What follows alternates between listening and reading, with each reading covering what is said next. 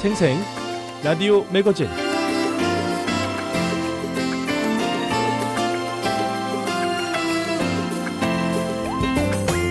청취자 여러분 안녕하세요. 미국 수도 워싱턴에서 보내드리는 VOA 방송 생생 라디오 매거진 장량입니다.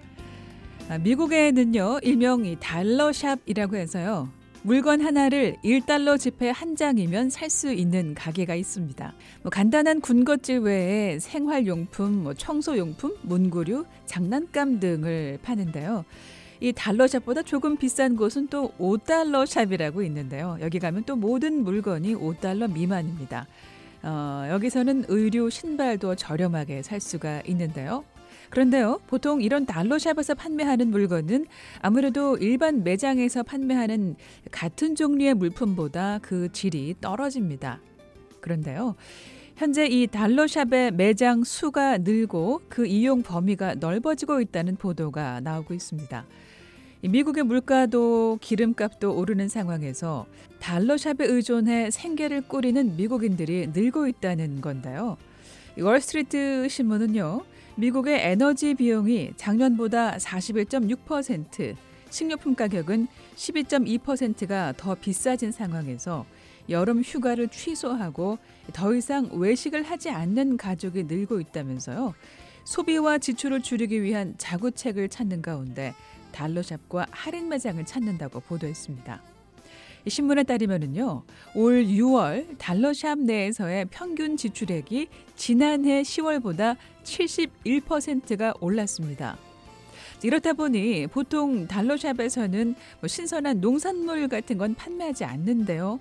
이 최근 상황에 따라서 통조림이나 냉동 제품, 신선한 식품까지 들여놓고 있다고 합니다.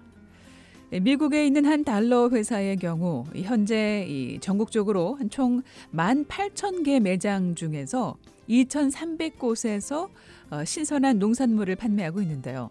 앞으로는 만 개로 늘려서 신선한 농산물을 살 수 있게 한다는 방침입니다. 다른 이름의 달러 가게 회사도 비슷한 상황인데요. 일반 식료품 가게와 뭐 큰 차이가 있긴 하지만 대부분의 매장에서 냉동 과일, 채소, 과일 주스, 견과류, 계란, 우유 등을 판매하고 있습니다. 네, 신문은요 이런 상황에 대해서 특히 저소득층은 평소에 이용하던 것보다 더 저렴한 상품 브랜드로 바꾸는 식으로 지출을 줄이려고 노력하고 있다고 전했습니다. 네, 생생 라디오 매거진 출발합니다. 미국 내 화제 소식을 화제의 단어로 알아보는 해시태그 BO의 한국어 방송 사이트에서 독자들이 많이 읽은 기사로 한반도 현안 정리합니다. 독자의 선택 인물로 돌아보는 미주 한인사 VOA의 이야기 미국사 인물 아메리카 준비하고 있습니다. 생생 라디오 매거진 8월 첫 번째 주 순서 시작합니다.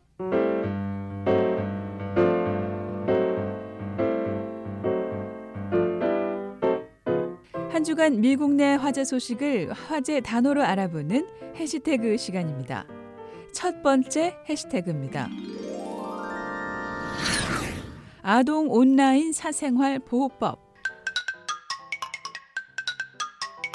지난 2002년 발효된 아동 온라인 프라이버시 보호법은 온라인 업체들에게 13세 미만 아동들의 이름과 나이, 취미, 이메일 등의 신상 정보를 요구할 때는 부모의 동의를 반드시 받도록 했으며 제3자에게 아동 정보를 넘겨줄 수 없도록 하고 있습니다.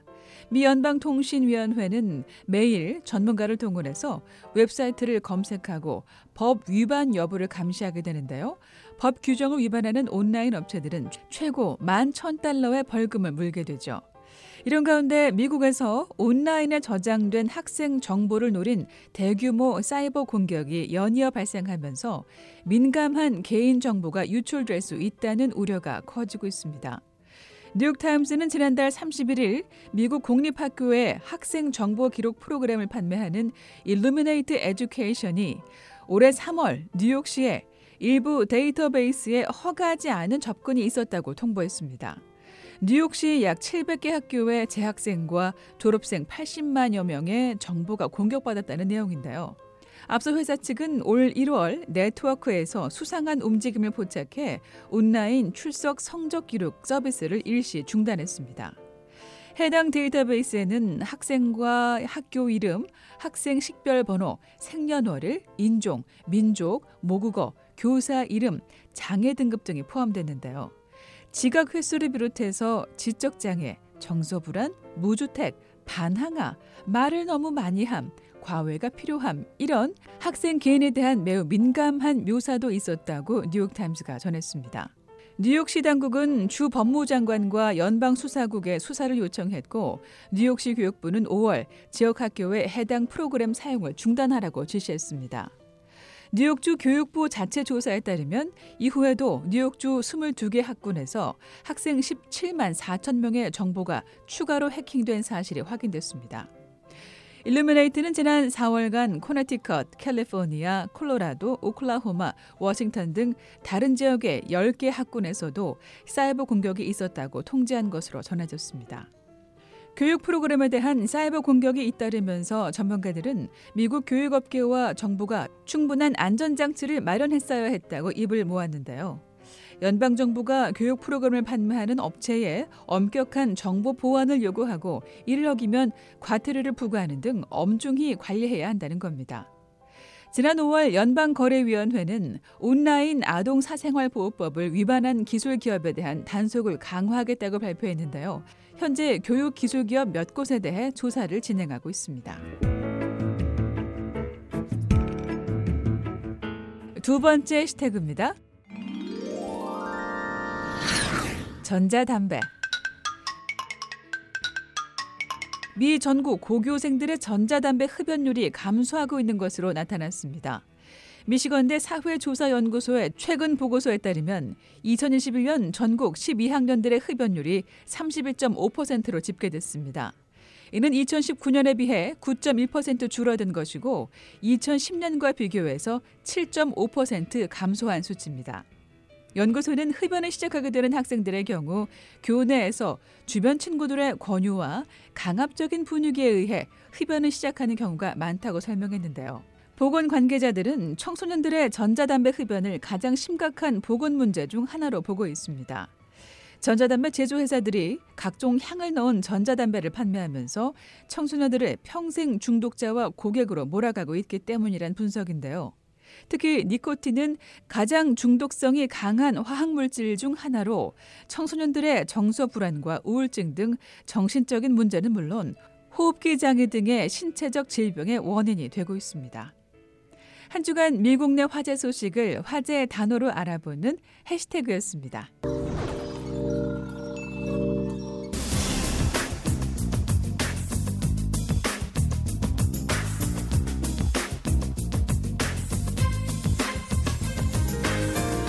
네, 생생 라디오 매거진 한 주간 BO의 한국어 방송 웹사이트에서 독자들이 많이 읽은 기사를 정리하면서 한반도 소식 알아보는 독자 선택 시간입니다. 박영석 기자 연결돼 있습니다. 안녕하세요. 네, 안녕하세요. 네. 자, 이번 주는 또 독자들께서 어떤 기사에 관심을 두셨을지 궁금한데요. 가장 많이 읽힌 기사부터 알아볼까요? 네, 북대서양 조약기구 나토 회원국인 폴란드가 어, 지난 2월 러시아의 우크라이나 침공 이후 현재 17만 명 수준인 상비군의 규모를 30만 명으로 늘리기로 한 바 있는데요. 이런 가운데 폴란드 국방부가 지난달 27일 한국 기업들로부터 K2 전차 980대, K9 자주포 648문, A50 경공격기 48대 등을 수입하기로 계약했습니다. 마리우시 부하시차크 장관이 한국현대로템, 한화 디펜스, 한국 항공우주 등 한국의 방산 기업들과 이 계약을 체결하고요. 한국 전차, 무기 등을 수입하기로 한 겁니다. 일부는 완제품을 수입하고 일부는 폴란드 방산 업체들과 협력해서 현지에서 개발할 계획인데요. 이와 관련된 폴란드 국방부와 VOA의 서면 인터뷰 내용을 담은 기사가 독자들이 많이 읽은 기사에 올랐습니다. 네. 자, 당일 어, 두 나라가 체결한 그 규모가요. 미화로 한 76억 달러에 달한다고요. 네, 그렇습니다. 이 동유럽의 폴란드가 한국 방산 기업들과 대규모 무기 수입 계약을 맺으면서 한국과의 무기 협력이 주목받고 있는 상황인데요. 이 해당 기사 내용 자세히 살펴보겠습니다. 어, BOA가 지난 2일에 이 폴란드 국방부에 어, 최근 한국과 대규모 무기 계약을 체결한 그 배경을 물었는데요. 이에 대해서 폴란드 국방부는 한국의 전차들은 모든 한국 무기와 마찬가지로 이미 입증됐고 이는 한국이 70년간 평화를 바라면서 전쟁을 준비했기 때문이라고 말한 부하시차크 국방장관의 발언을 전했습니다. 아, 부하시차크 장관은 한국은 위협 아래 있는 걸로 알려졌다면서 따라서 한국의 장비는 최상의 품질이라고 말했는데요. 이어서 한국과의 협력을 전략적이라고 강조했습니다.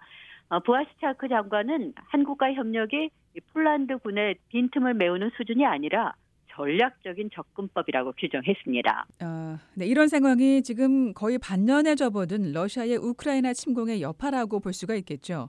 네, 그렇습니다. 부하시차크 장관은 최근 러시아의 우크라이나 침공 이후 이 폴란드의 국방력을 강화하기 위해서 이 한국 기업들과 계약을 맺게 됐다고 설명했습니다.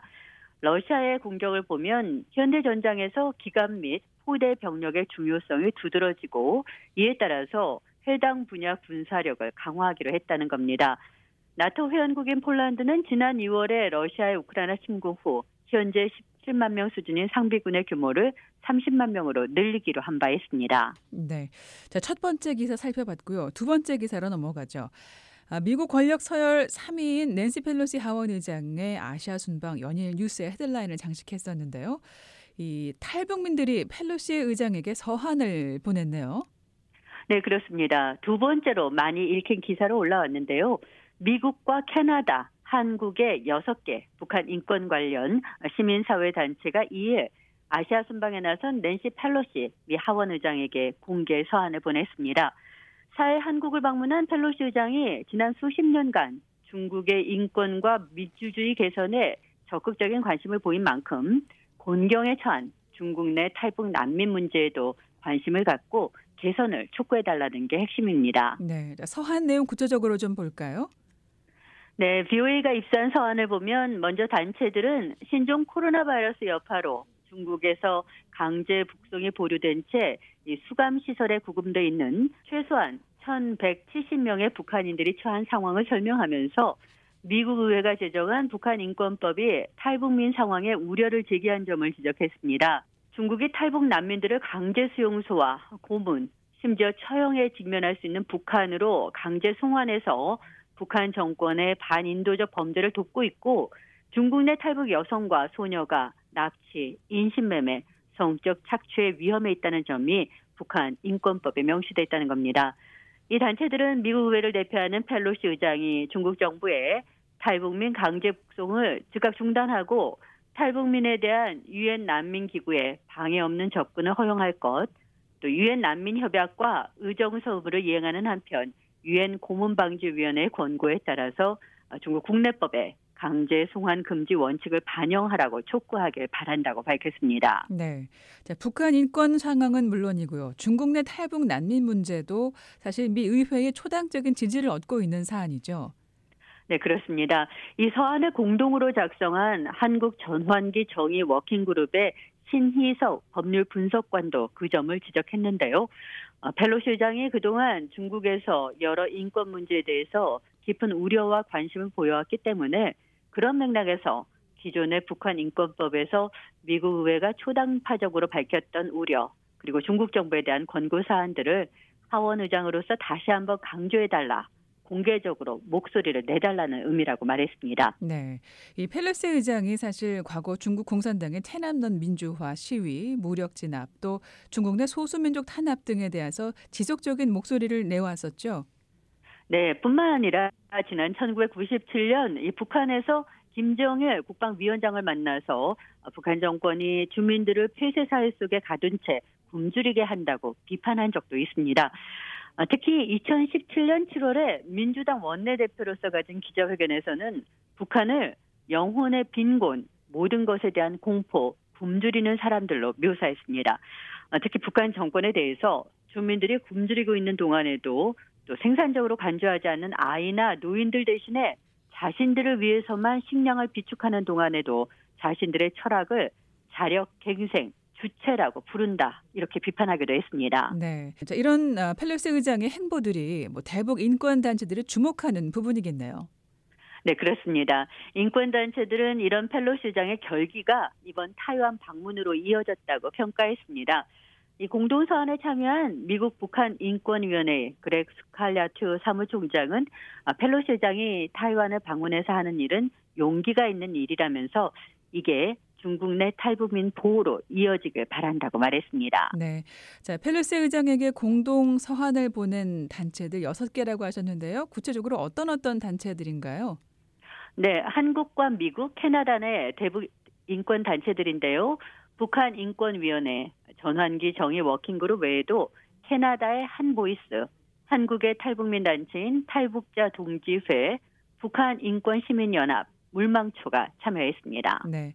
자, 이런 관심 속에서 펠로시 의장이 3일 한국에 도착을 했는데요. 펠로시 의장의 방한 일정 간략하게 정리해 볼까요?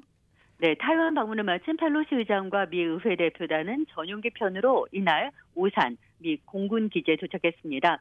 이번 주부터 윤석열 대통령이 휴가에 들어갔기 때문에 펠로시 의장과의 만남은 없을 것이라고 대통령실이 알렸었는데요. 대통령실은 펠로시 의장의 방한을 환영하면서 생산적인 결과가 있길 바란다고 밝혔습니다. 대통령실 고위 관계자는 윤 대통령과 펠로시 의장의 만남이 성사되지 않은 건 펠로시 의장이 타이완을 방문하기 전에 이미 결정된 사안이라면서 이는 중국의 영향을 받은 건 아니라고 설명했습니다. 어, 펠로시 의장은 4일 국회를 방문해서 김진표 국회의장을 비롯해서 여당인 국민의힘, 야당인 민주당 지도부 등과도 만났는데요. 국회의장실은 이날 회동에서 두 의장이 한국과 미국의 안보, 경제, 기후 변화 등에서 논의했다고 전했습니다. 네. 자, 지금 여러분께서는 VOA 한국어 방송의 생생 라디오 매거진 독자 선택 함께하고 계십니다.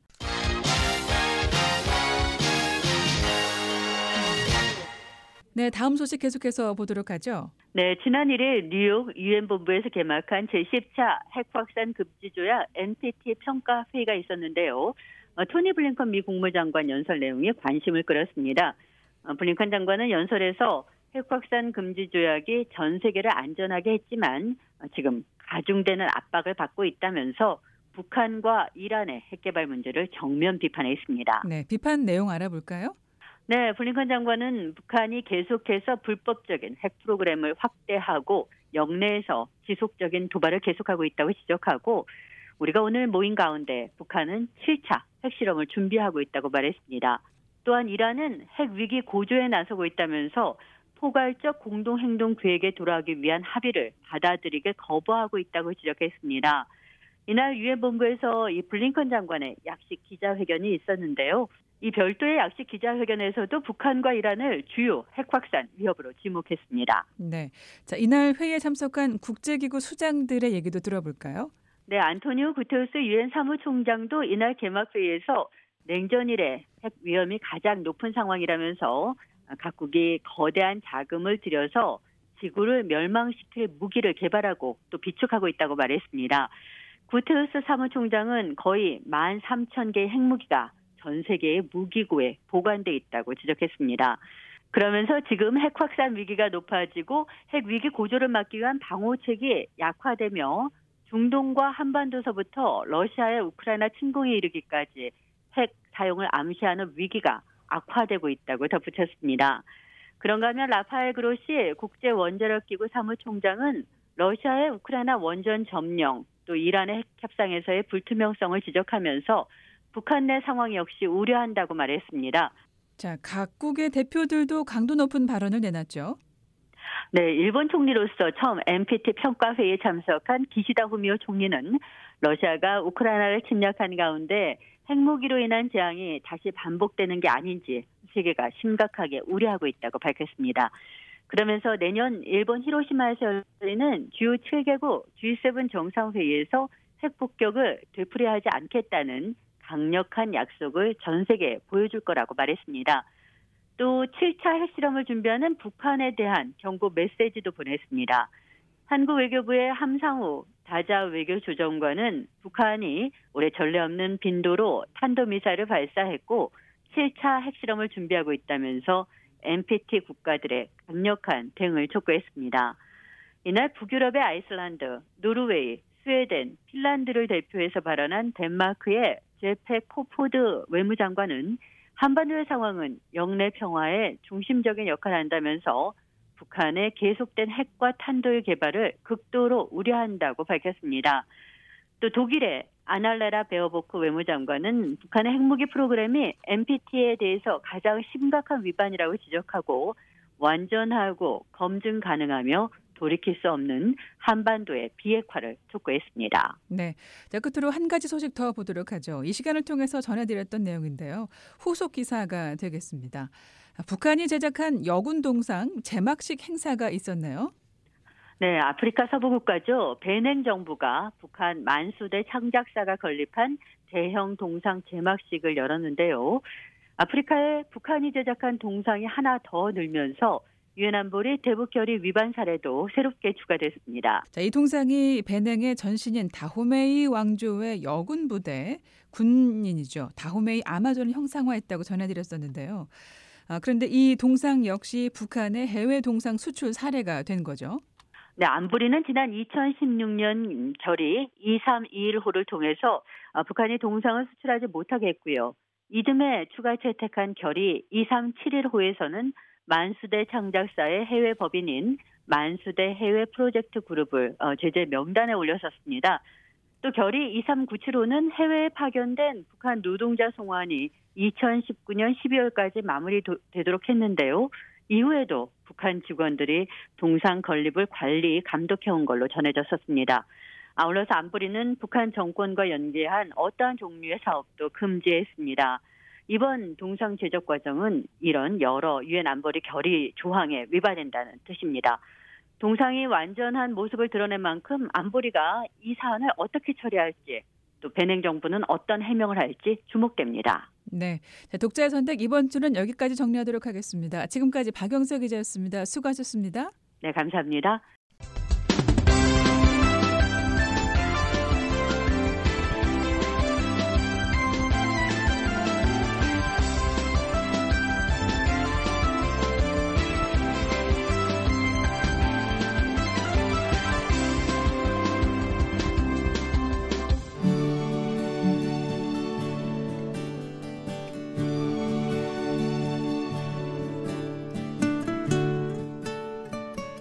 저희 VOA 방송에서는 여러분의 의견을 기다리고 있습니다. 전화 이용하셔서 음성을 남겨주시면 되는데요. 미국 전화번호는 1-202-205-9942번입니다. 먼저 국가번호 1번을 누르시고 지역번호 202 그리고 205-9942번을 누르시면 이렇게 짧은 음악이 나옵니다.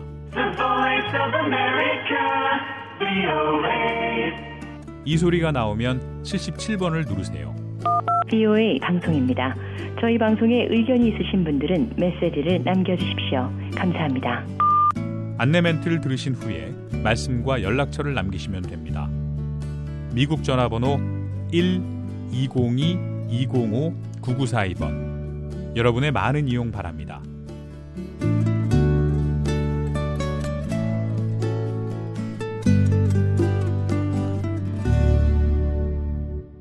생생 라디오 매거진 인물로 돌아보는 미주 한인사 시간입니다. 2009년 아, 미국 하와이로 가는 첫 번째 이민선에 올랐던 안재창의 일생에 대해 알아볼 텐데요. 안재창은 1세대 이민자로 미주 한인사에서 굵직한 흔적을 남겼습니다. 그의 첫 번째 이야기 김정호 기자가 전해드립니다.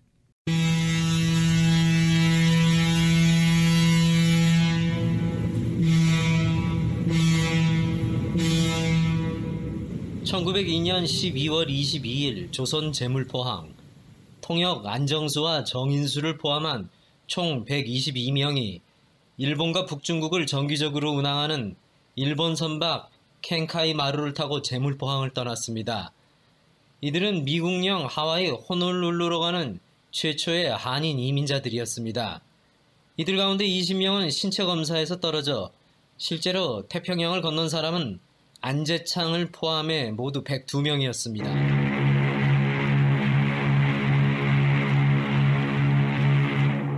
한인들이 하와이로 떠나게 된 것은 1898년 미국에 합병된 하와이의 경제적인 상황과 관련이 있습니다. 아열대에 있는 하와이 군도는 사탕수수 재배에 유리한 자연 환경을 갖췄습니다. 하지만 이를 위해서는 외국 노동자들이 필요했다고 한인 이민사 전문가 안형주 씨는 설명합니다. 하와이 사탕수수 농자가 노동 침략적이고 하와이 군도에는 본토종들의 인구가 작아서 외국에서 노동자들을 데려와야 되는 그런 어, 처지에 있었어요. 미국 정부는 이런 상황을 값싼 중국인 노동자들을 들여와 해결합니다. 하지만 이들은 시간이 흐르면서 미국의 근심거리가 되는데요. 다시 안형주 씨의 설명입니다. 근데 1900 중반부터 중국 양자강 남 쪽에 싸구려 노동자를 데려갔고 그들은 19세기 말에 5만 명이 되어서 노동자들의 과수가 되어 사탕수수 농장주들은 두려워하게 되었고 뿐만 아니라 그들은 3년 계약이 끝나면은 재계약을 하지 않고 도시로 가서 노동을 싸게 제공하여 노동시장을 파괴했던 것입니다. 그런데 이런 현상은 미국 본토에서도 발생했습니다. 미국 본토에 있는 도시에도 값싼 노동력을 제공하는 중국인들이 몰려들었던 것입니다. 그러자 미국 연방의회는 1882년 중국인 입국 거부령을 만들어 중국인 이민을 차단했습니다.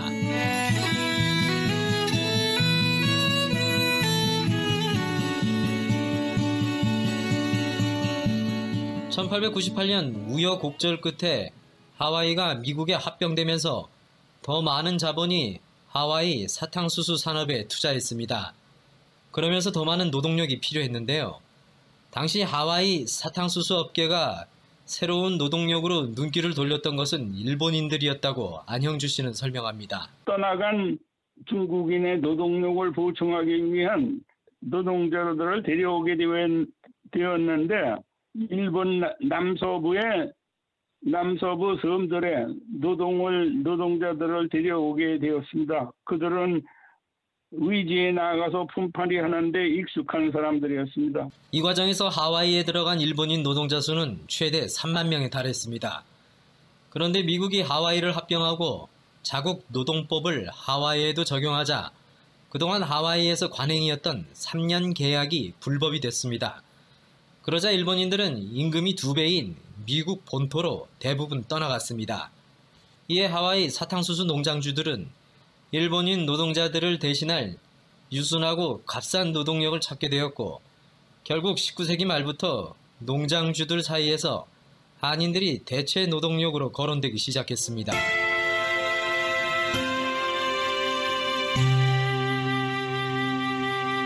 19세기 말 조선에 온 미국 선교사들은 한인들이 매우 순종적이라고 봤습니다. 한인 이민사 전문가 안형주 씨는 선교사들이 이런 생각을 하게 된 이유를 다음과 같이 설명합니다. 1890년대 중반부터 조선에 와서 선교를 한 미국 선교사들은 한인들을 기독교를 쉽게 받아들이고 참을성이 많고 근면하고 오랫동안 상류 계급의 억압을 받아 순종적이고 중국인보다 가르치기 쉬운 민족이라고 보았던 것입니다. 더구나 하나님 앞에 모든 사람들은 피조물이고 평등하다는 평등사상은 조선인들을 열광하게 하였고 그들은 오랫동안 전통 방법을 쉽게 버리고 열심히 서양 문화를 받아들이고 서양식 방법으로 바꾸었던 때문입니다. 한인 노동자들을 데려오기로 한 하와이 사탕수수 농장주 동맹회는 그 일을 담당할 적임자를 구하는 데 고심했습니다. 우연한 기회에 사탕수수 농장주 가운데 한 사람이 한국으로 가는 주한 미국 공사관의 서기 호러스 앨런을 만나 이 문제를 논의했습니다. 의사 출신이었던 앨런은 갑신정병 당시 칼에 맞아 다친 명성 황후의 조카 민혁익을 치료해줘 고종의 신임을 받고 있었던 사람으로 한국과 미국의 유대 관계를 견고히 하기 위해 미국의 한국 투자를 장려하고 있었습니다. 결국 농장주들은 앨런을 통해 한인 이민을 추진했고 앨런도 한인들이 하와이에 이민 가는 것을 주선하는 데 앞장섰습니다.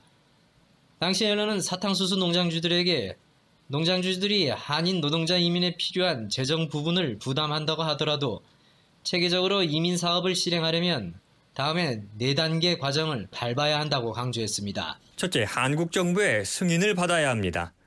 둘째, 한인 노동자들을 모집할 사람을 뽑아서 전국에 모집회사 지부를 세워야 합니다.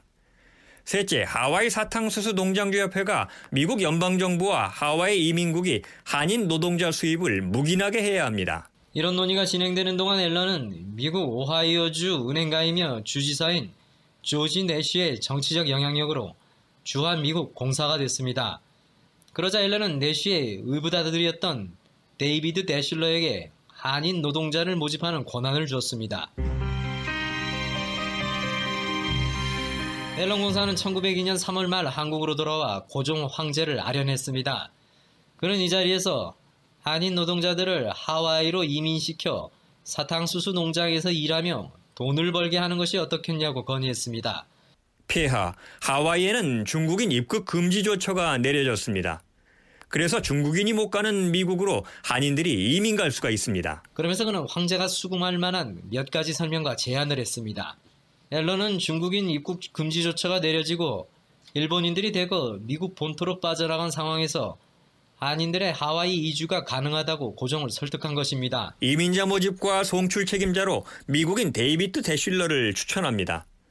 그는 저뿐만이 아니라 미국의 윌리엄 맥킨리 전 대통령, 국무장관 셔먼, 또 세브란스 병원에 기금을 낸 세브란스 박사와 같이 오하이오주 출신입니다. 더군다나 폐하의 다섯째 아드님이신 의화군이 유학 간 곳도 바로 오하이오주 아닙니까? 앨런은 이렇게 데실러의 임명에 오하이오 주와의 지연 관계를 강조했습니다. 그는 또 조선의 급박한 상황을 지적했습니다. 조선에서는 1898년부터 연이은 가뭄과 홍수로 큰 흉년이 들어 기근이 심했습니다. 거기에 1901년에는 더 전국적인 가뭄으로 기근이 계속되면서 민심이 흉흉했기 때문입니다. 폐하, 연이어든 흉년으로 식량 사정이 악화해서 백성들이 크게 고생하는데 이민을 보내면 그만큼 나라의 어려운 식량 사정을 완화할 수 있습니다. 그러면 나라 살림에 도움이 되고 백성들이 폐하를 자비로운 군주라고 칭송할 것입니다. 앨런은 그러면서 이민자 송출이 황실 재정에도 도움이 될 것이라고 강조했습니다. 이민 여권 발급 부서를 외부가 아닌 황실 재정 담당 부서인 국내부 산하에 두고 여권 발급에 들어오는 수수료를 확보해서 황실 재정의 어려움을 다소나마 해소하는 데 도움이 되도록 하십시오. 이어 앨런은 하와이 이민 실현이 국제 정세에 유리할 것이라고 고종 황제를 설득했습니다. 폐하, 하와이 이민이 실현되면 미국과의 관계 방식이 한 가지 더 늘어나게 됩니다. 이렇게 미국과의 관계를 자꾸 늘리면 미국이 한국 상황에 좀 더 적극적인 관심을 두게 될 것입니다. 이는 미국이 한국에 관심을 둘수록 일본의 침탈 야욕을 억제하는 데 유리할 것이라는 고종 황제의 생각에 부합하는 것이었습니다. 앨런 공사가 고종 황제에게 하와이 이민을 진언한 지 7개월 만인 1902년 11월 15일 데실러는 하와이 이민 모집 및 송출 사업에 전권을 부여한다는 임명장을 받았습니다. 그리고 이튿날인 16일 해외로 수학 유람이나 농공, 상공으로 외국에 여행하는 한인에게 여행권 발급 업무를 담당하는 유민원을 국내부 산하에 신설하라는 고종황제의 칙령이 내려졌습니다. 이렇게 한인들의 하와이 이민은 하와이 사탕수수 업계가 앨런 공사에게 부탁해 앨런이 고종황제를 설득하고 고종 황제가 국내의 상황을 고려해 승인함으로써 성사됐던 것입니다.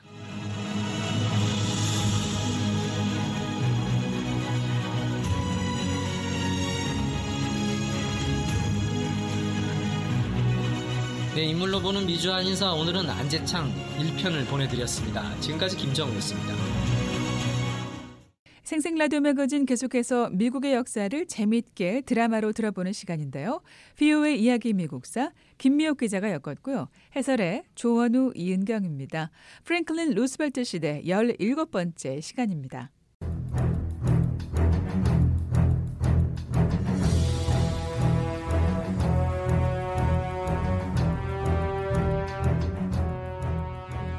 비오의 이야기 미국사 제46부. 프랭클린 루즈벨트 대통령 시대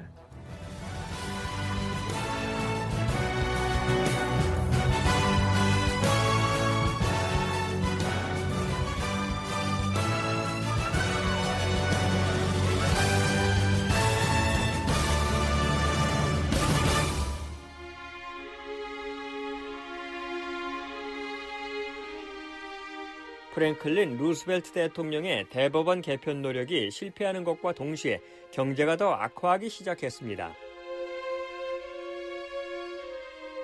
1935년과 36년에 많은 미국인은 경제 대공황을 극복했다고 생각했습니다.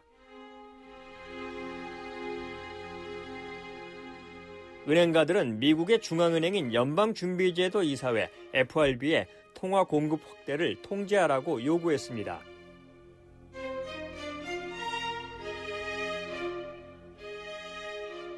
연방준비제도 이사회 FRB는 유통 중인 통화량을 제한하는 조처에 나섰습니다. 이와 동시에 연방정부 지출을 줄이기 시작했고 근로소득에 새로운 사회보장세를 도입했습니다. 정부가 취한 대책의 모든 효과는 정부와 기업, 민간인이 지출하는 금액을 제한하는 것이었습니다.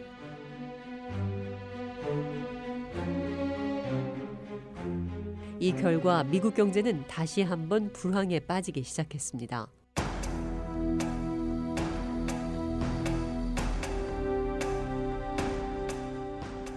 (1937년 8월) 주식 시장이 급격히 떨어지기 시작했습니다.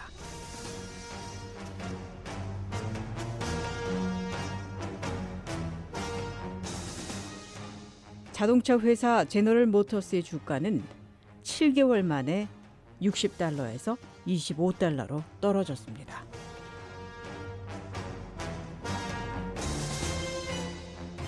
철강 기업 US 스틸의 주가는 121달러에서 38달러로 곤두박질 쳤습니다.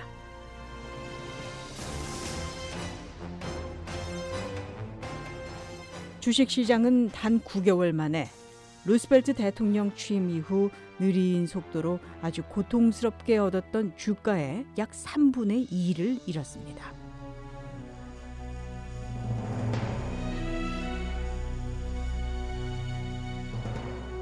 미국 사람들이 루스벨트 대통령의 뉴딜 정책을 지지했던 이유는 경제 대공황에 대한 해결책을 제시했기 때문이었습니다.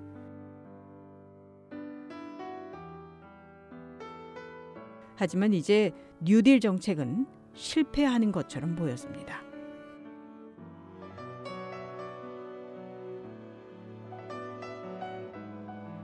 역사학자 프레드릭 루이스 앨런은 1937년에 암울했던 시절을 이렇게 기억했습니다. 상품 판매는 더뎠고 사업가들은 겁을 먹고 생산량을 줄였습니다. 몇 달 만에 200만 명이 직장을 잃었고 상품을 더더욱 살 수 없게 됐습니다. 달러 가치 하락이라는 끔찍한 순환은 더 빠르게 움직였습니다. 라고 말이죠.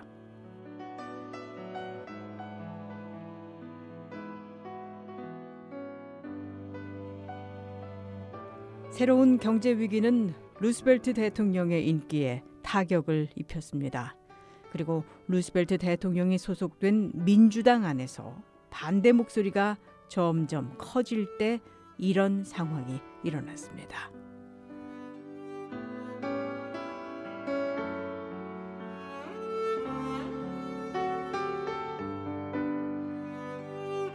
몇년 동안 미국 남동부 지역의 보수적인 민주당 당원들은 루스벨트 대통령을 지지했습니다. 이들은 루스벨트 대통령의 지도력을 높이 평가했고요. 모든 민주당 당원에게 안겨준 힘과 권력을 좋아했습니다.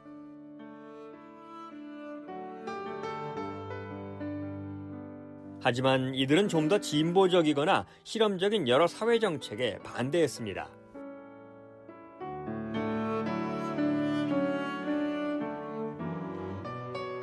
경제가 나빠지고 루스벨트 대통령의 인기가 떨어지자 남부 지역 보수적인 민주당 당원들은 공개적으로 루스벨트 대통령의 지도력에 반대하기 시작했습니다.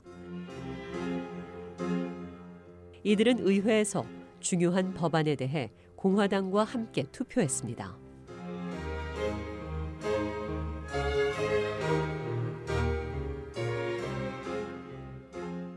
루스벨트 대통령은 자신이 소속된 민주당 안에서 새로운 반대 분위기가 형성되는 것에 상당히 화가 났습니다.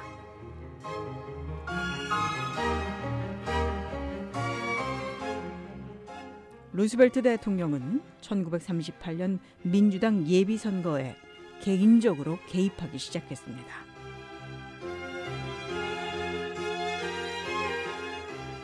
몇몇 주에서 당원들에게 자신의 뉴딜 정책을 지지할 후보에게만 투표해야 한다고 말했습니다.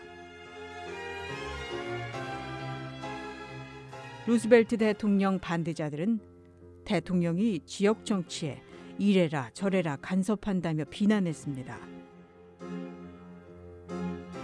민주적인 유권자들은 이 비판에 동의했습니다.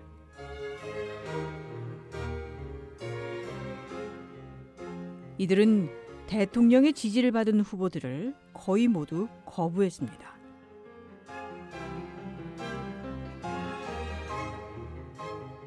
그리고 몇 달 뒤 선거에서 유권자들은 하원과 상원 모두 공화당의 큰 승리를 안겨줬습니다.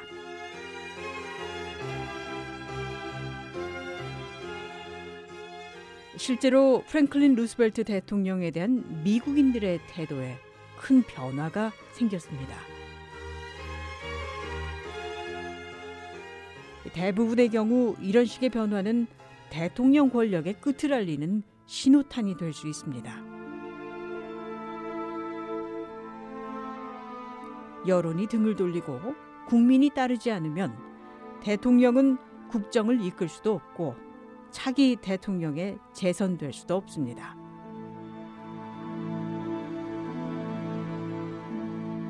하지만 1930년대 후반 루스벨트 대통령과 미국의 경우는 그렇지 않았습니다.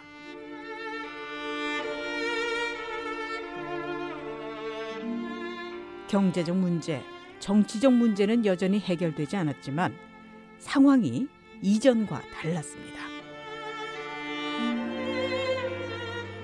또 다른 위기가 날이 갈수록 커지면서 다른 문제들은 점점 덜 중요해졌습니다.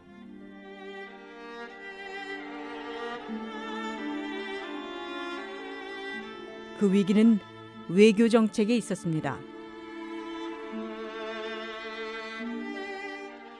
독일의 아돌프 히틀러와 나치당은 유럽에 전쟁을 일으킬 준비를 했고 일본군은 태평양에 새로운 침략을 계획하는 것처럼 보였습니다.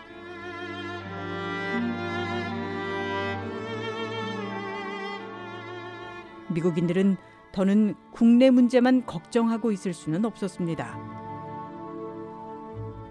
미국 밖에서 또 한 번 세계대전을 예고하는 먹구름이 형성되고 있었습니다.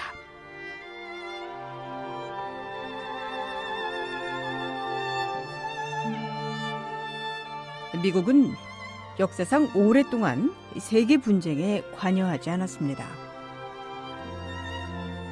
미국이 세계적으로 강력하고 또 세계적으로 영향력 있는 국가가 된 것은 1900년대 이후 그러니까 20세기에 들어서입니다. 미국을 세계 강대국으로 본 최초의 대통령은 시어도 루스벨트 대통령이었고 몇 년 뒤 우드로 윌슨 대통령은 세계에서 벌어지는 일들에 미국이 더 많이 개입하고 싶어 했습니다. 하지만 미국 사람들은 이런 생각에 동의하지 않았습니다. 미국 사람들은 다른 나라의 일에 관여하고 싶지 않았고 국제 분쟁에 끼어들지 않기를 원했습니다. VOA 이야기 미국사 다음 시간에 계속됩니다. 네, VOA 한국어 방송 듣고 계시고요. 생생 라디오 매거진 이제 한 순서 남겨놓고 있습니다. 인물 아메리카 이 시간에도 들으실 텐데요. 조지 거슈인 두 번째 시간입니다. 노시창 기자입니다.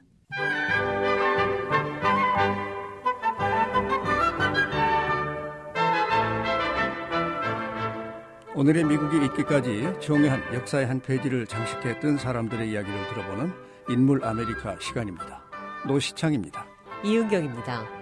오늘도 미국의 가장 위대한 작곡가이자 피아노 연주가 중의 한 사람 조지 거슈인의 생애와 음악에 대한 이야기를 계속 보내드리겠습니다.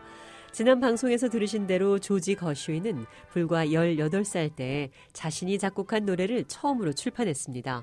그때부터 세상을 떠날 때까지 20년 동안 거슈이는 500곡 이상의 노래를 작곡했습니다. 그 밖에 오페라도 작곡했고 피아노 곡과 오케스트라 곡도 만들었습니다.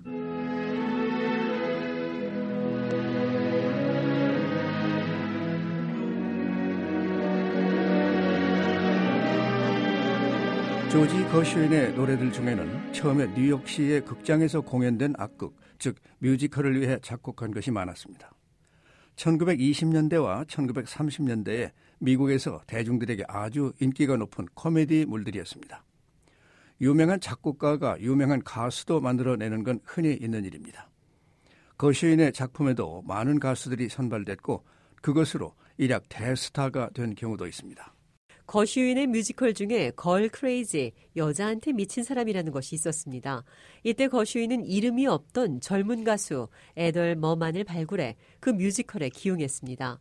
거슈인은 에델만을 위한 곡을 써주었습니다. 그 노래는 I Got Rhythm이라는 곡이었습니다.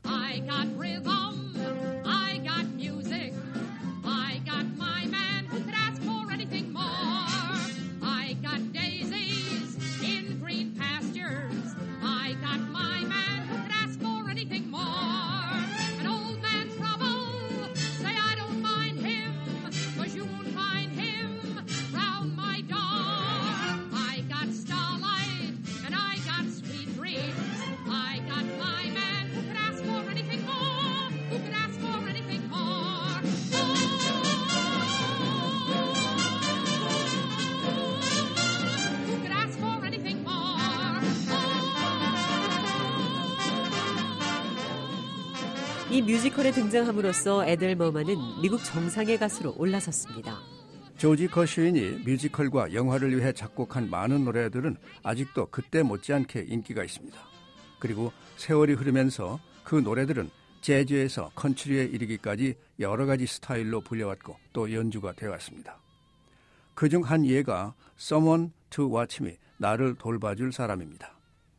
이 곡은 1926년 뮤지컬 OK를 위해 작곡한 것입니다. 윌리 넬슨이라는 가수가 노래하는 현대판 나를 돌봐줄 사람 잠깐 들어보겠습니다.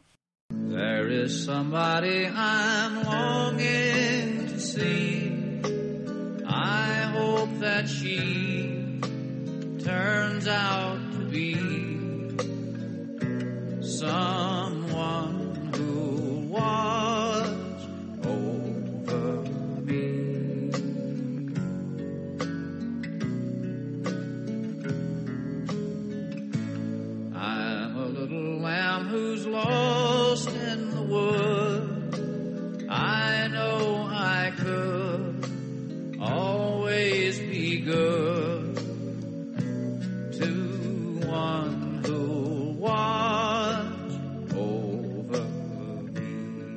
지금 들으신 노래처럼 거슈인의 작품은 여러 가지 형태로 불려지고 있습니다. 1920년대 미국에서는 재즈도 정식 음악이라고 볼 수 있는 것인가 하는 논쟁이 벌어졌습니다. 1924년에 당시 재즈 음악가이며 오케스트라 지휘자였던 폴 위트만은 특별 음악회를 열어 재즈가 본격적인 음악이라는 것을 보여주기로 작정했습니다. 조지 거슈인도 그 음악회를 위한 곡을 쓰겠다고 합의를 했습니다. 그러나 그 음악회까지는 날짜가 겨우 2, 3주밖에 없었습니다. 오케스트라를 위한 곡을 작곡할 수가 없는 시간이었습니다. 거슈인의 천재성은 여기서 발휘됐습니다. 바로 일에 착수한 거슈인은 그 짧은 시간에 곡을 완성한 것입니다. 그리고 제목을 Rhapsody in Blue로 달았습니다. 연주회에서는 Rhapsody in Blue의 피아노 부분을 거슈인이 직접 연주했습니다.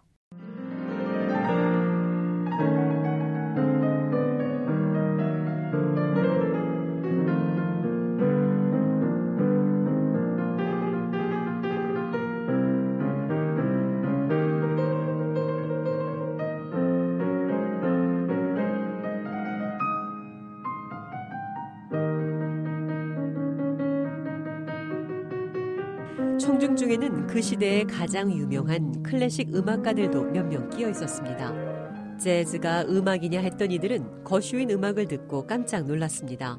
이들은 미국 현대 문화의 참된 소리를 처음으로 들었다고 감탄했습니다. Rhapsody in Blue는 조지 거슈인을 세계적으로 유명하게 만들었습니다. 당장에 인쇄하던 악보가 몇십만 장이나 팔렸습니다. 거슈인은 재즈 음악이 대중적이면서 동시에 본격적 음악의 일부일 수 있다는 것을 보여주었다는 사실에 만족했습니다. 또 하나 거슈인의 음악 중 오페라, 포기와 베스를 빼놓을 수 없습니다. 듀보즈 헤이워드가 쓴 책을 바탕으로 한 이 오페라는 사우스 캐롤라이나의 대서양 해안에 사는 미국 흑인들에 대한 슬픈 이야기입니다.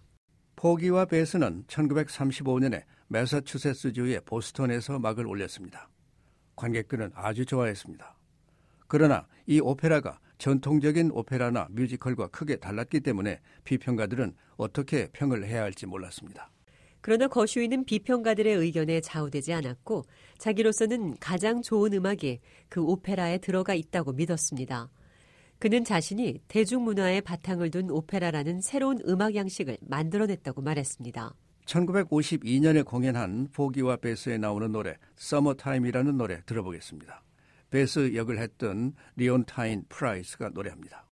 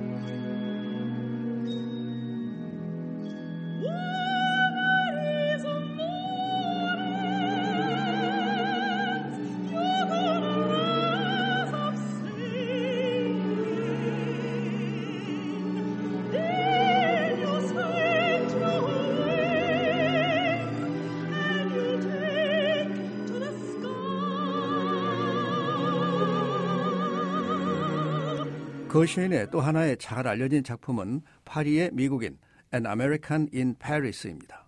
오케스트라곡 파리의 미국인은 오페라 포기와 베스, 오케스트라곡 Rhapsody in Blue와 함께 거슈인의 3대 걸작으로 꼽히고 있습니다. 이 곡은 1928년에 뉴욕 필하모닉 오케스트라가 처음으로 연주했습니다.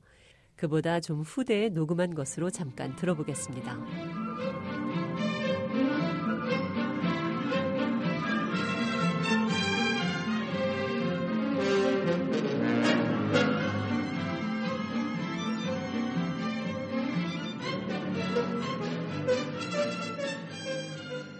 이 곡도 다른 여러 작품과 마찬가지로 영화에 사용됐습니다. 파리의 미국인 뮤지컬 영화는 아카데미 상을 받는 등 큰 인기를 끌었습니다. 조지 거쇼이는 1937년에 세상을 떠났습니다. 의사들이 그의 뇌암을 발견한 지 불과 며칠 후였습니다. 당시 그의 나이는 겨우 39살밖에 안 됐습니다. 전 세계 신문들이 그의 타계 소식을 첫 페이지에 실었습니다. 많은 사람들은 그를 잃은 충격과 함께 그가 더 살았더라면 세상에 나왔을 명작들을 아쉬워했습니다.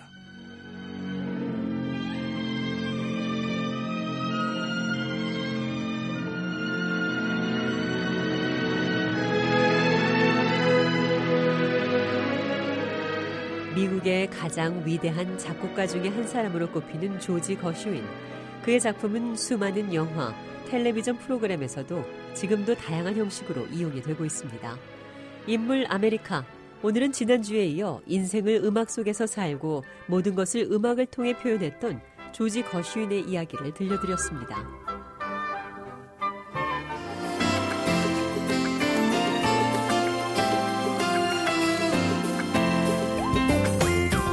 생생 라디오 매거진 이번 주 준비한 내용은 여기까지입니다. 오는 한 주도 건강하고 희망차게 보내시기 바랍니다. 지금까지 저는 장량이었습니다. 고맙습니다.